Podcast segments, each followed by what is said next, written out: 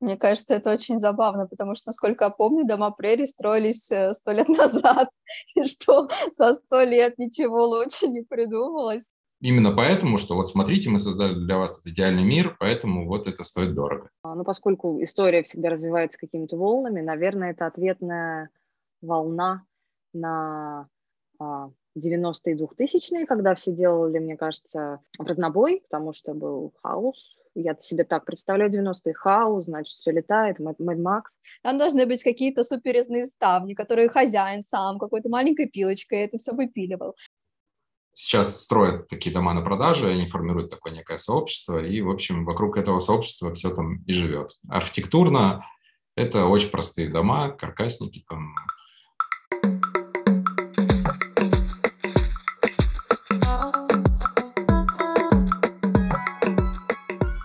Привет! Это Архикод.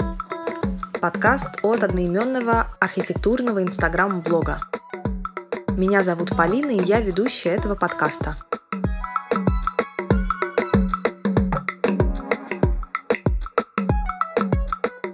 ездил. Вместе с основательницей мани- блога Архикод Дашей мы решили попробовать новый аудиоформат, чтобы приглашать наших друзей, знакомых и интересных гостей – и обсуждать разные архитектурные темы.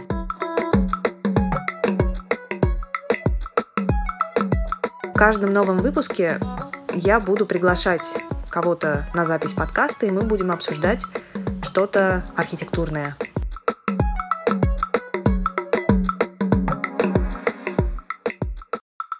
Привет, это новый выпуск Архикода вместе с основателем Garden Cube Владимиром Трусовым говорим про новую русскую деревню Русь, Русь какая ты.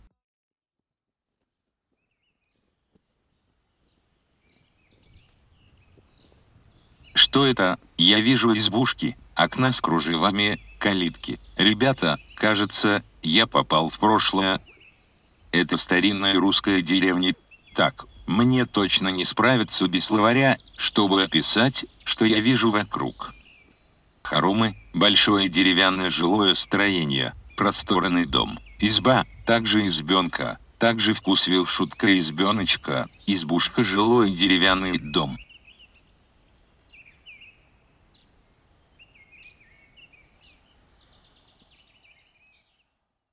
Я сам из э, Свердловской области, это, собственно, под Екатеринбургом недалеко, там, километров 130.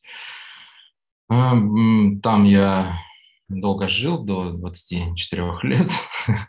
И там была совсем другое, другая жизнь, не то, что появилась в Петербурге, когда я туда переехал. Я в Питер переехал, э, как бы, чтобы там поменять все, э, работу, окружение и так далее. Я тогда активно занимался графическим дизайном, вот. И мечтал поучиться архитектуре. В общем, у меня, к сожалению, вот до сегодняшнего дня не получилось поучиться архитектуре нормально академически.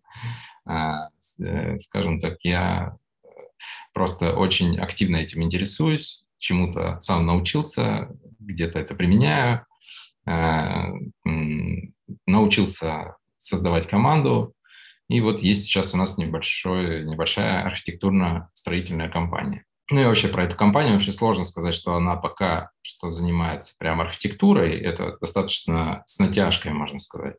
Это скорее мы создаем некий коммерческий продукт для пригородов. Э, мы там строим всяческие небольшие объекты, типа, ну, в, в архитектуре это называется мафы. это э, там автонавесы, бани, Э, всякие там типа беседки, гриль, гриль павильоны, да, их назовем, даже не знаю, сложно как-то охарактеризовать. Вот. Это некие такие вспомогательные постройки на участке, э, собственно, без чего современный как раз вот загородный э, участок или дом, да, он ну, редко обходится. То есть это, как правило, есть, нужно куда-то ставить автомобиль, его там прятать, да, практически каждый человек, домовладелец, хочет где-то там жарить барбекю, приглашать друзей и так далее. И а, у русского человека обязательно, почти у всех должна быть баня. Вот. И это вот такой некий набор, которым мы помогаем сделать. И э, в нашем случае мы помогаем сделать это как бы типа современно. Э, насколько это получается, насколько нам получается про, про, продавить свой некий взгляд там, на архитектуру, на дизайн там, и прочее, да, и насколько, во-первых, у нас компетенции хватает, во-вторых, насколько сам заказчик готов нам довериться. Вот. Такая история. Угу. Интересно. И называется компания Garden Cube, правильно? Да, да, да. А можно сразу задать вопрос, а как родилась вообще концепция, что, ну, как бы получается, что ваша компания, она специализируется именно на вот этих э, дополнительных объектах, которые добавляют комфорта вот э, в эту пасторальную дачную жизнь. Вот почему вы решили заняться именно как бы э, этой сферой? Поскольку э, не учился архитектуре, да, я все подряд читал, там, ходил на лекции, там, ездил везде, смотрел, просто мани маньячно от, э, относился к этому и вообще все впитывал. Вот. И, и, и в какой-то момент э, там понял, что есть какие-то там уже понимания, да, я могу там об этом как-то говорить и даже что-то создавать, какие-то там объекты. Я тогда уже начал заниматься коммерческими интерьерами.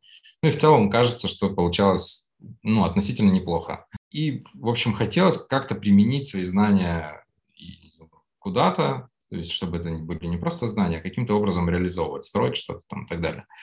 Знания и опыта, э, как создавать архитектурное бюро, у меня вообще не было, идеи почему-то такой не было а, а было, что вот непосредственно строить. Плюс я еще там с Урала, я там руками постоянно что-то делал, э, жил там за городом с папой, постоянно что-то сами строили. И как-то мне казалось, ну, это было, видимо, логичный какой-то такой путь, что самому что-то надо делать. Вот. И э, думал, куда применить. И в тот момент я активно интересовался еще урбанистикой, городскими пространствами, и, в общем, в целом была основная идея применять себя туда. Вот, я тогда в, урба, урбанистические всякие сообщества Петербурга, тогда в НИК вклинился и так далее. Мы там с ребятами познакомились, я ходил на эти все там лекции, тусовки и прочее. Делали даже несколько проектов совместных. Вот. А потом в какой-то момент я съездил в Германию и увидел там офигительные просто загородные навесы. Это был тупо, тупо навес для машины, но, блин, он был такой красивый, мне так понравилось. И думаю, вот же как классно и как просто. И э, вот просто ради интереса зашел там в Google, посмотрел, а кто делает в России подобное. И никто не делает в России подобное. И меня это так впечатлило. Ничего похожего? Вообще ноль просто.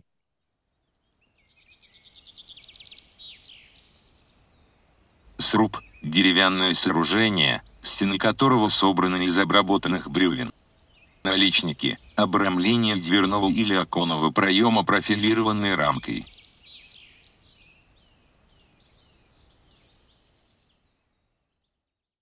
Мне кажется, что особенно после пандемии как-то вот это ощущение дома, и что хочется и свое пространство иметь, но также иметь свое пространство как бы и в природе. Мне кажется, что это даже как-то прям сильно подтолкнуло на развитие вот этой, ну, как бы до этого и, и то дачная жизнь была, но мне кажется, что именно пандемия она как бы еще заразила вот этой любовью к даче еще молодого да. поколения, ну, то есть там, да. типа, не знаю, 24-30 лет.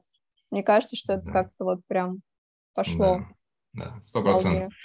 Вот мы начали пробовать, тогда как бы предложили, скажем так, э, рынку, да, там, э, э, наши вот эти какие-то концепции и поняли, что действительно это имеет большой отклик. Офигительные вот эти там плоские крыши, деревянная отделка и так далее. Просто минималистичные объекты, офигительно красивые. Хоть и ну, максимально простые в своей, в своей функции. Вот и все. Ну, естественно, это заинтересовало людей. Потом мы стали думать, как это там все в материале уже делать, э, сколько это будет стоить и так далее. И из-за того, что объект вот такой какой-то типа красиво выглядит, плюс он должен там нести эти все нагрузки, прочность, достаточно прочным быть, да, и так далее. И у нас есть определенные там свои нормы нагрузки и свои же материалы в России. И получилась вот какая-то там определенная цена, которая не оказалась низкой. Вот. И поэтому у нас получилась определенная аудитория наших клиентов, которая как бы типа выше среднего, так мы называем это. А, это достаточно дорогостоящие объекты, и это, вот вы говорите, э, дача, а это не, не дача, это такие уже, в общем, дома.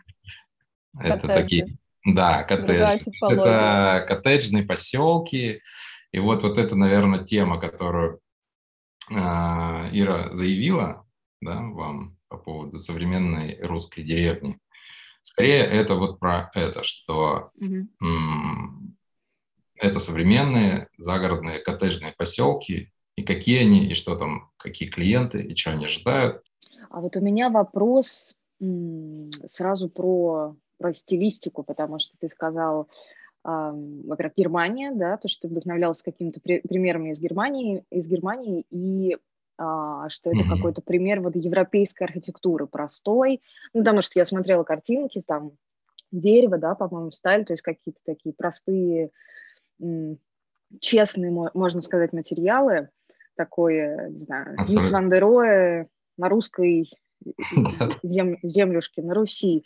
И, э, ну, и, наверное, мой вопрос такой глобальный, нужны ли нам европейские деревни, да, то есть у нас, на, у нас, наверное, другой климат, другой ландшафт, другая история архитектуры, то есть надо ли нам, uh-huh. э, нам в России с большой буквы «Р», надо ли, чтобы это выглядело так же, э, надо ли вот прям копировать, или вы как-то адаптируете и добавляете что-то всегда а, ну, свое.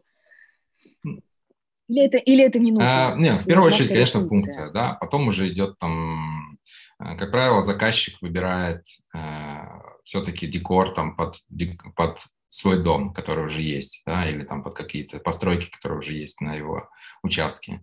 Ну и часто, причем это постройки бывают не очень архитектурно как бы привлекательные. Это какой-нибудь там стандартный коричневый цвет, 80, RAL 8017, э, самый популярный в России.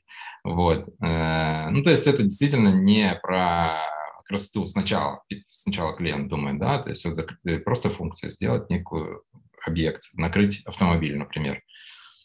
А, а потом уже мы стараемся всяческим образом сделать так, чтобы он выглядел неплохо в его среде, чтобы он э, учитывал, как бы, во-первых, ну, как-то там вписывался хотя бы в его среду, во-вторых, все равно мы стараемся применить и материалы новые, и подходы какие-то, чтобы он как-то композиционно выглядел неплохо, да, мы там с обшивкой играем, различные материалы там тоже, опять же, применяем, чтобы какой-то там ритм, э, например, выдержать, э, ну и так далее. И, э, по поводу вопроса, нужно ли нам копировать, ну, сначала, да, мы просто на самом деле копирую, копировали и копируем, наверное, в общей, как бы так, э, в общей степени, да, а сейчас уже стараемся какие-то новые подходы искать и так далее. Но сначала все равно идет функция с точки зрения, это просто минималистичный объект, плоская крыша, и все, да. И там уже просто варианты идут в отделке. То есть варианты на самом деле какого-то там э, архитектурного, там, э, э, как сказать, архитектурных приемов там очень мало где можно применить. Ну, что касается навесов, если мы говорим о них. Вот. Конечно, у нас есть другие объекты. Вот бани, там более, конечно... Э, есть где разгуляться. Да, да, это более такой архитектурно свободный какой-то такой объект, э, где можно какие-то штучки применять. Но бани, ну и мы так выбрали, наверное, клиент так больше выбирает, э, куда-то вот в Скандинавию все стремится. Поскольку мы сами в Петербурге базируемся, да, и это все, вот как Финляндия, вообще она максимально там ложится на Питер, ну и Москва, естественно, то же самое ищет. И вообще, в целом, вот если так взять, даже не, не, если не брать наш проект, то вот это прям отчетливая тенденция сейчас, что российский пригород стремится э, осовремениться, э, сделаться более минималистичным и ну, таким скандинавским типа. Вот. И есть второй, как бы вторая такая ветка, это туда, в сторону, ну, такой полу, скорее, американской. И, и некоторые даже домовладельцы называют свои дома типа стиле Райта, это такая типа вальмовая крова, ну, там до него далеко, ну, в общем, там, если в альбом... Прерии. Да. Дома прерий. Да, да. Ну, вот, э, а, э, они так называют, но там далеко до него, конечно.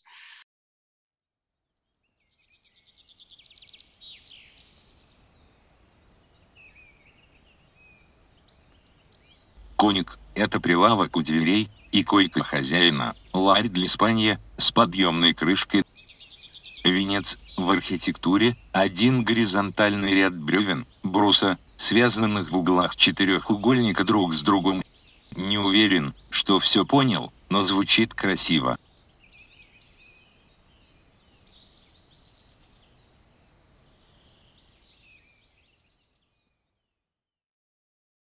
Мне кажется, это очень забавно, потому что, насколько я помню, дома прерий строились э, сто лет назад, и что за сто лет ничего лучше не придумалось. Ну, то есть, как бы, это ну, это, это забавно. Просто у меня, у меня просто, ну, как бы, я вот, ну, иногда сижу и думаю, типа, вот, э, современный стиль, он какой, и я вот, просто понимаю, вот. что это просто копирование и отсылки к чему-то, что было сто лет назад, но да. это очень странно понимать, что типа дальше, чем то, что было сто лет назад, никто так и не уехал. Ну, по крайней мере, да, вот именно по части вот этого частного строительства, потому что, конечно, сейчас небоскребы строят просто вот супер какие-то плавные, вообще супер инженерно сложные штуки, но когда как бы дело касается именно какого-то индивидуального жилья, то как бы типология, она никуда дальше не продвинулась. И вот у меня такой иногда возникает вопрос, э, да, несмотря на то, что уже как бы и общество поменялось, то есть, да, те устои, которые были, ну, как бы до ну, там, сто лет назад были, например, слуги в доме, как часть mm-hmm. э, бытия, сейчас такого уже нет. Но это как бы немножко странно, что как бы мы как общество, ну, как бы за сто лет поменялись, а дома наши все равно идут со, с отсылкой а, вот к этому времени. И меня этот парадокс всегда так удивляет, и я нахожусь в каком-то, не знаю, внутреннем поиске а, ответов на этот вопрос, почему как бы, ну, дальше в развитии это никуда не вылилось. Ну, на самом деле, э, какие все-таки движения есть, они просто пока не стали массовыми, да, и, наверное, в этом смысле пионеры такие там впереди всех, это финны в области частного загородного строительства. Есть такая выставка, наверное, вы знаете, они э, Асунта Мессут называется, ежегодная выставка в Финляндии про частное загородное строительство. Ее концепция в том, что она ежегодно проходит на разные территории, и эта территория застраивается под конкретных людей разными застройщиками. То есть э, застройщики строят, проходит выставка, она идет месяц, то есть там тысячи людей проходят через эти дома, потом оттуда уходит выставка, заселяются реальные жильцы. Эм, и это очень круто, офигительная концепция точки зрения освоения территории, раз, да, потому что там к этому подключается весь город, там туристические автобусы, они там вот рассказывают, смотрите, как у нас тут классно, а вот здесь вот там э, досуговый центр, здесь детский сад и так далее. И э, каждый год это разные э, концепции, потому что территории разные, да, потому что где-то это классная какая-нибудь локация возле реки, там скала, там и там люксовые дорогие дома, офигительные, архитектурно интересные. По-моему, года два назад была локация, там была концепция скорее для такой семейной взрослой жизни. И там было очень много домов, таких дуплексов, где ты живешь, молодая семья плюс, например, родители взрослые. Да, и, э, и это очень прикольно, что там вот отслеживается это, и они про это много думают, Э, как там те взрослые родители будут спать, где мыться, как на колясочке на своей там будут ездить в садик, там э, травку рвать. Это прям очень круто. Вот. И финны действительно, мне кажется, ну, одни из таких, э, тех, кто вот как раз движется. И это сильно видно, ну, то есть по внешней архитектуре, наверное, да, все как осталось. По сути, коробка там, она всегда одинаковая, там отделочные материалы меняются. И панорамные окна все больше. вот. А планировка, вот планировка, она сильно показывает, да, куда движется, как меняется функционал в доме, э, как меняются вот эти движения, э, что все больше места остается там рабочим пространством, ну, типа домашним офисом, да, а, и потом вот, этот, вот опять же эта функция, что родители рядом держать, э, и то, что там тебе ездить каждый день на работу не нужно, ну и так далее. И, и это все вот в новых домах, это прям видно и ощущается. На самом деле, не знаю, все так стройно ты рассказываешь, рассказываешь, я даже не знаю, какой, какой задать э, провокационный вопрос, ну, кроме того, что мне в голову приходит много домов, над которым я сама работаю, чего уж тут скрывать, а, таких классических, то есть э, строят по-прежнему лувры у нас, версии лувров. И, с одной стороны, мне кажется, не надо запрещать строить людям то, что они хотят, в конце концов. Они заработали эти деньги, хотят себе маленький Диснейленд, но окей, ладно, пусть это будет из хороших материалов. С другой стороны, не знаю, мне кажется, кич, кич это хорошо, но, конечно, не всегда. Ну, то есть у меня нет какого-то аргумента, ну, кроме того, что помимо того, что развивается минимализм, и постепенно это людям нравится все больше и больше, привозят новые примеры из той же Финляндии, но по-прежнему, наверное, у большинства все-таки есть идея того, что вот загородный дом – это богато, это колонны, это балюстрады, ордеры. И, э, ну вот не знаю, а, допустим, когда компания твоя, а, допустим, да, да. приходит какой-то клиент, или такого не, не бывает вообще, вот мне интересно, у вас клиенты, которые же подготовлены, они знают, что им сделают очень функциональную штучку, или их надо убеждать иногда? Ну, есть разные. Есть те, кто к нам заходит, потому что уже какое-то время наблюдают за нами и примерно понимают, что от нас ждать, да. А другие просто, ну, ребята что-то строят, ну, видимо, и построят и вот это там. И вот он приходит с каким-то там своим эскизом, либо просто где-то увидел э, картинку, либо ему кто-то, возможно, нарисовал э, проект, либо он просто его там, условно спер этот проект, и все, и э, уже ищет непосредственно просто строителя. У нас еще есть такой не, некоторый перекос в российском рынке, не знаю про другие, поскольку не работал, буду узнавать, я сейчас в Эстонии, поэтому будем это выяснять, как тут дела обстоят. В общем, в России есть некий перекос во главу угла ставится не архитектура, а технология строительства. И вот думают, а вы из чего строите дом? Ну вот они спрашивают каждый, э, я не знаю, из чего хочется, вы построим. Ну вот а у вас вот там вот тот на картинке, вот он из чего? Ну, не знаю, каркасник. Нет, каркасник там сарай, вот. А, а из кирпича у вас ничего нет? Ну, в смысле, ну и этот может дом из э, кирпича построить. Нет никаких проблем. Это же просто всего лишь как бы объем да, какой-то. Вот. И есть прям большая часть клиентов, ну, основная, они в первую очередь ходят по компаниям э, и выбирают по некой технологии строительства, да, и то есть архитектура и вот это вот все там уже изыски вообще абсолютно вторично. Э, вот. И идут в компанию строительную и смотрят, так, вот он построил дом, может, значит, эм, еще есть, знаете, такие старые страхи из там, начала 2000-х или, не знаю, из 90-х, что строительные компании кинут. Ну, у нас, на самом деле, в России действительно рынок такой дикий сейчас, он же никак не регулируется, ну, вот этой вот малоэтажки, там, да, частного строительства, вообще никак не регулируется. Может строить кто угодно, любой человек. И ему не нужно никаких лицензий, ничего. Поэтому рынок, э, повторюсь, дикий, да, и никак не зарегулированный, и нет никаких регламентов, и уж тем более там э, условных там архитектурных каких-то там надзоров там и прочее, да. Вот. Так что вот есть такой нюанс. Но, но сейчас появляется все больше коттеджных поселков, которые как бы строятся сразу в концепции в какой-то.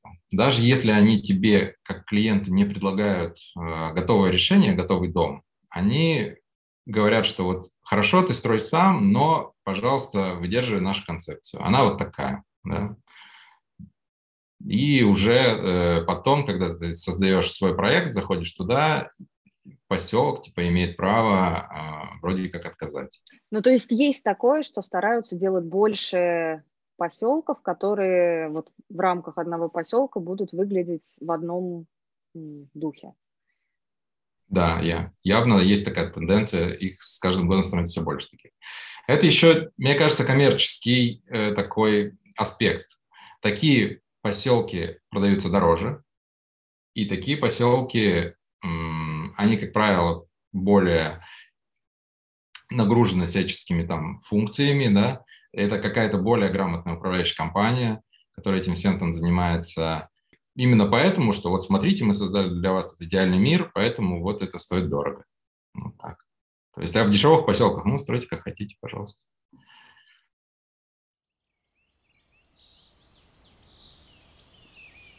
Терем-теремок. Высокое жилое здание или часть его, замок боярский, одинокий домик в виде башни или на подрубе. Самцевая, то есть безгвоздевая, крыша конструкции крыши, в которой тес укладывается на горизонтальные бревна, слеги. А, ну, поскольку история всегда развивается какими-то волнами, наверное, это ответная волна на а, 90-е и 2000-е, когда все делали, мне кажется, а, разнобой, да, потому что был хаос. Я себе так представляю 90-е хаос, значит, все летает, Mad Max. А, а сейчас рекламу, да. А сейчас, наоборот, стараются как-то немножечко поспокойнее, немножечко все это унифицировать, ну, в хорошем смысле этого слова, стараются. Но история всячески мешает. Вот.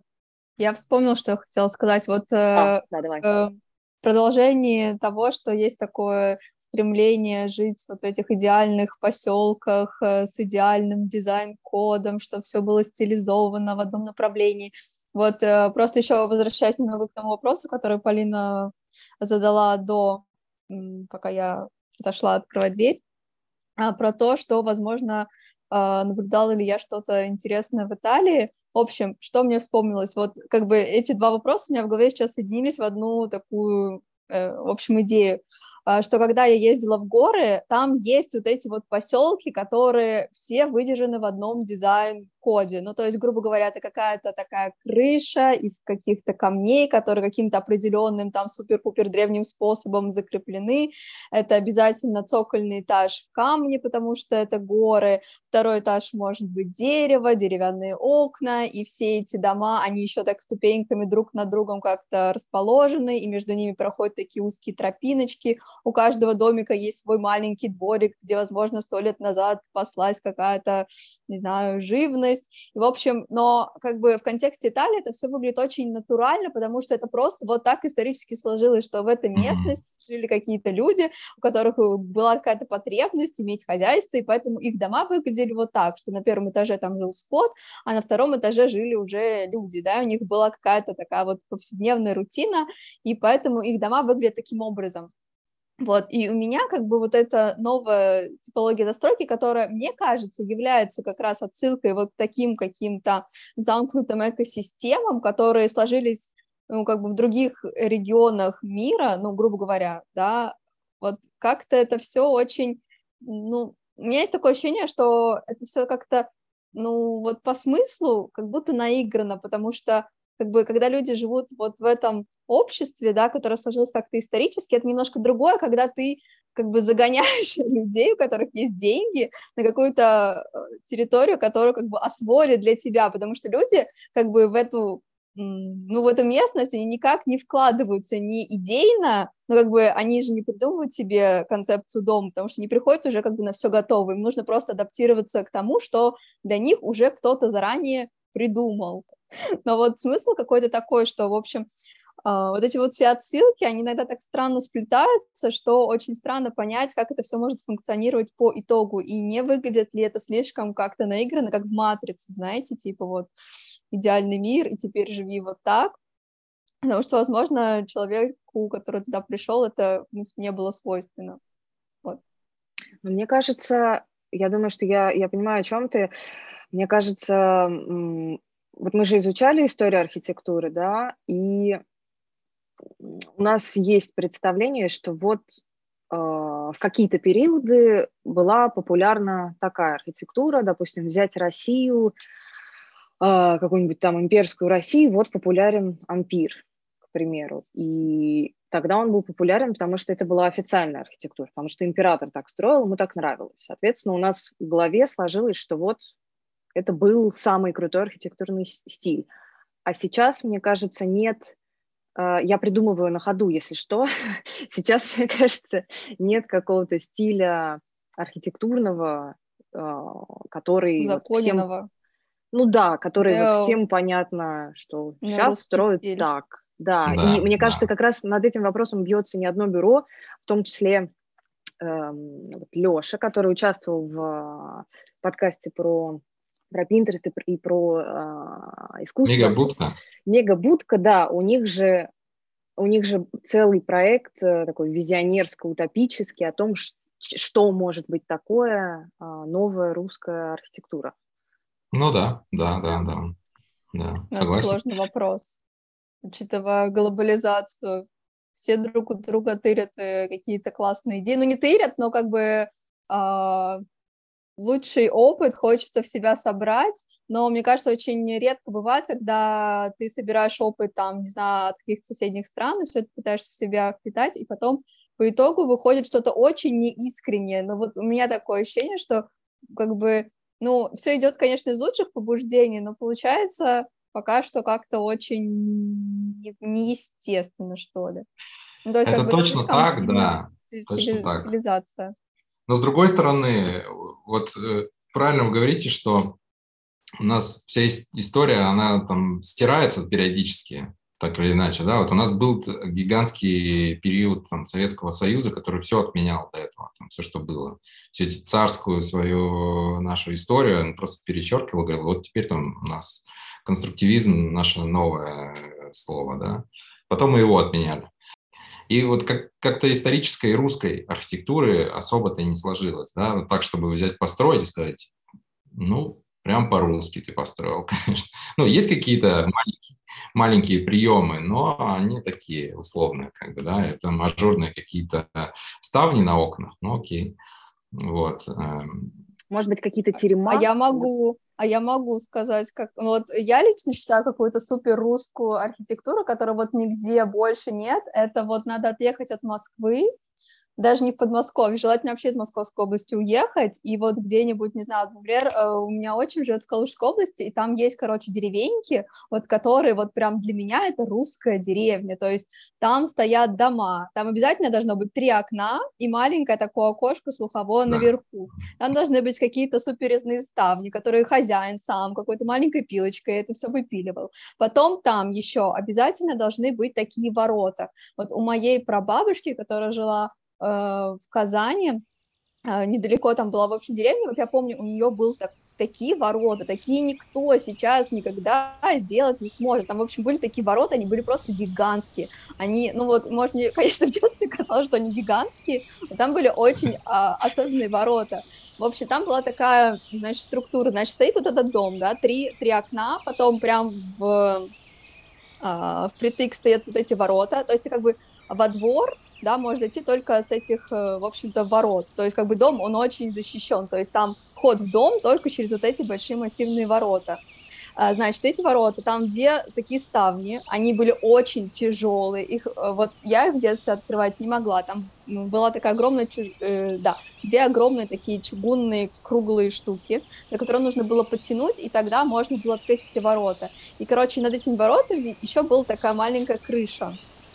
И когда ты попадаешь через эти ворота, там был такой внутренний дворик. А вокруг этого, значит, этот внутренний дворик формировал как бы торец, э, ну, боковая часть дома, потом там был сарай, и еще там была пристройка для, типа, животных, ну, там, типа, курочки, козочки и так далее. И дальше был, да, какой-то длиннющий огород, он был просто как кишка такой супер длинный. И вот я помню, что я просто бегала вот так вот, как коридор, вот, и он шел прям до леса, и это казалось просто гигантское какое-то поле. И вот для меня вот именно такой дом, когда как бы ну, мне кажется, что сейчас многие как вот эти загородные дома, они лишились возможности что-то производить, потому что русская деревня, она ну, она как бы экономически жила на том, что она производила. Кто-то там яйца собирал, кто-то мед, кто-то, в общем, что-то выращивал, и шла вот эта вот экономическая активность ну, между хозяйствами. Мне кажется, что сейчас, когда вот есть вот эти коттеджные поселки, у них вот этот элемент взаимодействия между жителями, он отсутствует. Еще в деревне, кстати, очень часто все были друг другу родственники. Потому что я помню, что когда приезжала к бабушке, там вот реально вот идешь вот вдоль дороги, тут какой-то дядя, тут какая-то тетя, тут какой-то брат, кум. И, в общем, вот это вот все. И мне кажется, что вот эта вот частичка, не знаю, взаимосвязей, которая, да, вот она эфемерна, ее невозможно как-то реализовать физически, она как бы вот в этих сообществах, которые существуют сейчас, она очень отсутствует. вот.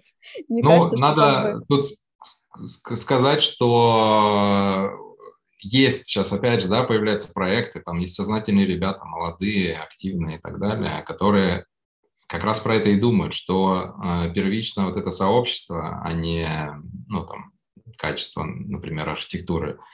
Э, вот, и они строят там, условно, одинаковые дома, там сколько-то штук, там 20, и делают акцент именно на создании сообщества, то есть создают какой-то общий центр, да, там какой-то там, э, ну, к примеру, я сейчас описываю просто, это есть такой Болотов дача, может быть, знаете, в Подмосковье или где-то в Кал Калужской области, кажется. Эм, э, это было сначала такие дома в аренду сдавали, а потом к ним стали куча молодых э, ребят приезжать и сказать, а можно купить?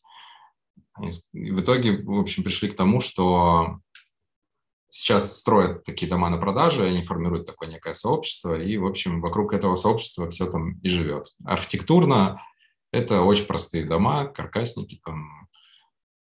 В общем, еще есть несколько таких э, проектов, их становится все больше, и мне кажется, что это круто, что вот, э, вот эта вот социальная жизнь, ее тоже выдвигает там важный аспект, да, как-то так стараются объединить, потому что есть такой минус. Вот я достаточно много ездил по этим поселкам, вот этим всем загородным, типа элитным, вот. И, вот у каждого вот этот свой дом огорожен там большим забором, и он живет в таком своем идеальном мирке, э, у него там супер ландшафт, который там миллионы, десятки там стоит, там, да, домина тоже неизвестно сколько десятков миллионов стоит, э, и все. Дальше там дорога, выезд на общую там дорогу, трассу, шоссе и так далее. И все. Соседи часто между собой вообще не общаются, они там, не знают, как друг друга зовут, там, в лучшем случае вот прям ближайших соседей.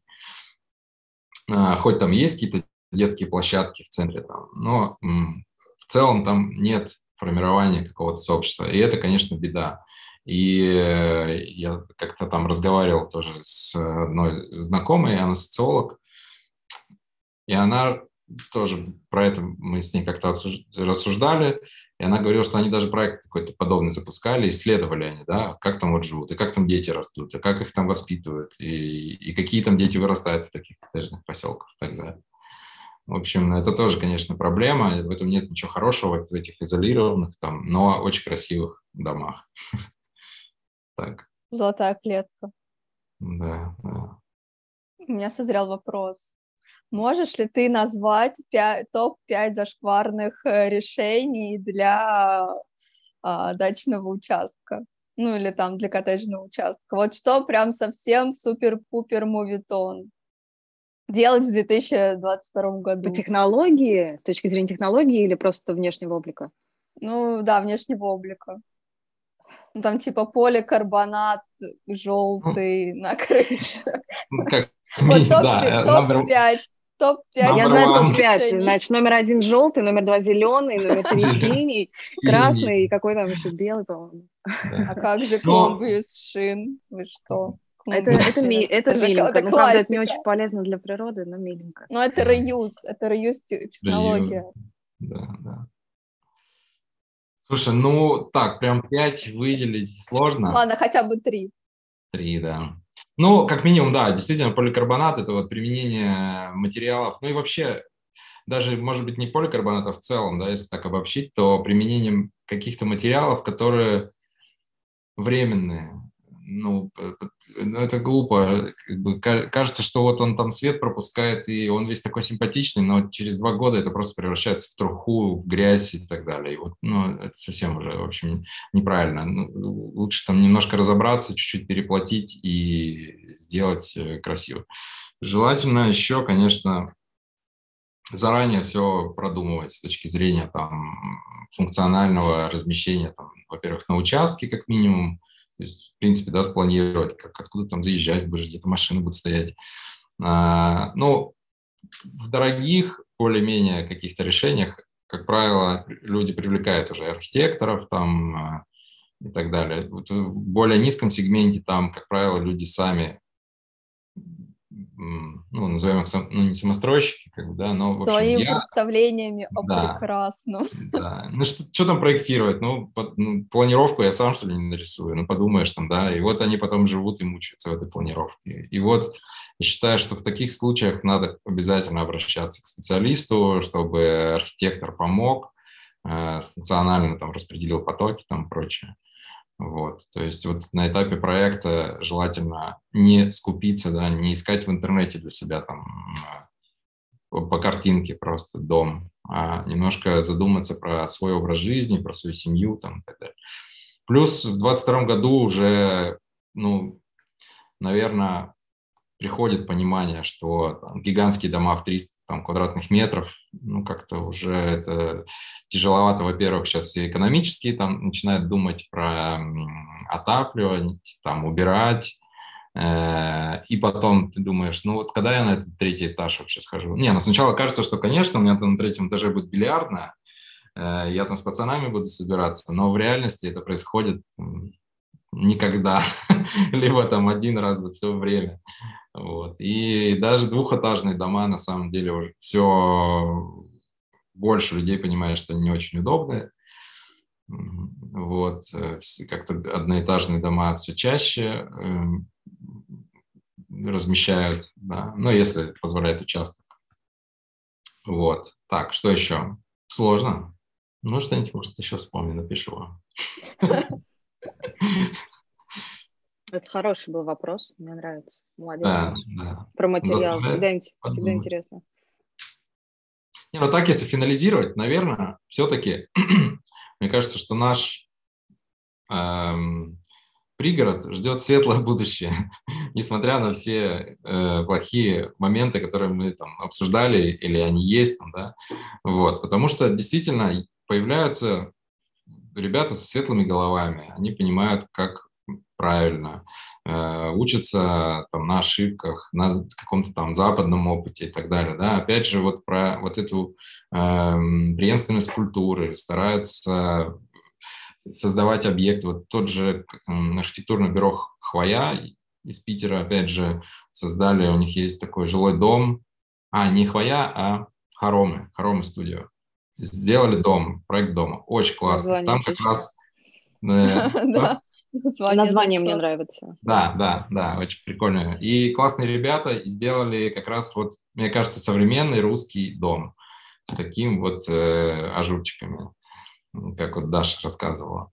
Э, в общем, мне кажется, что в целом идем в правильном направлении, главное не мешать, чтобы вот не, не вмешивалась какая-нибудь э, очередная неведомая сила в это все.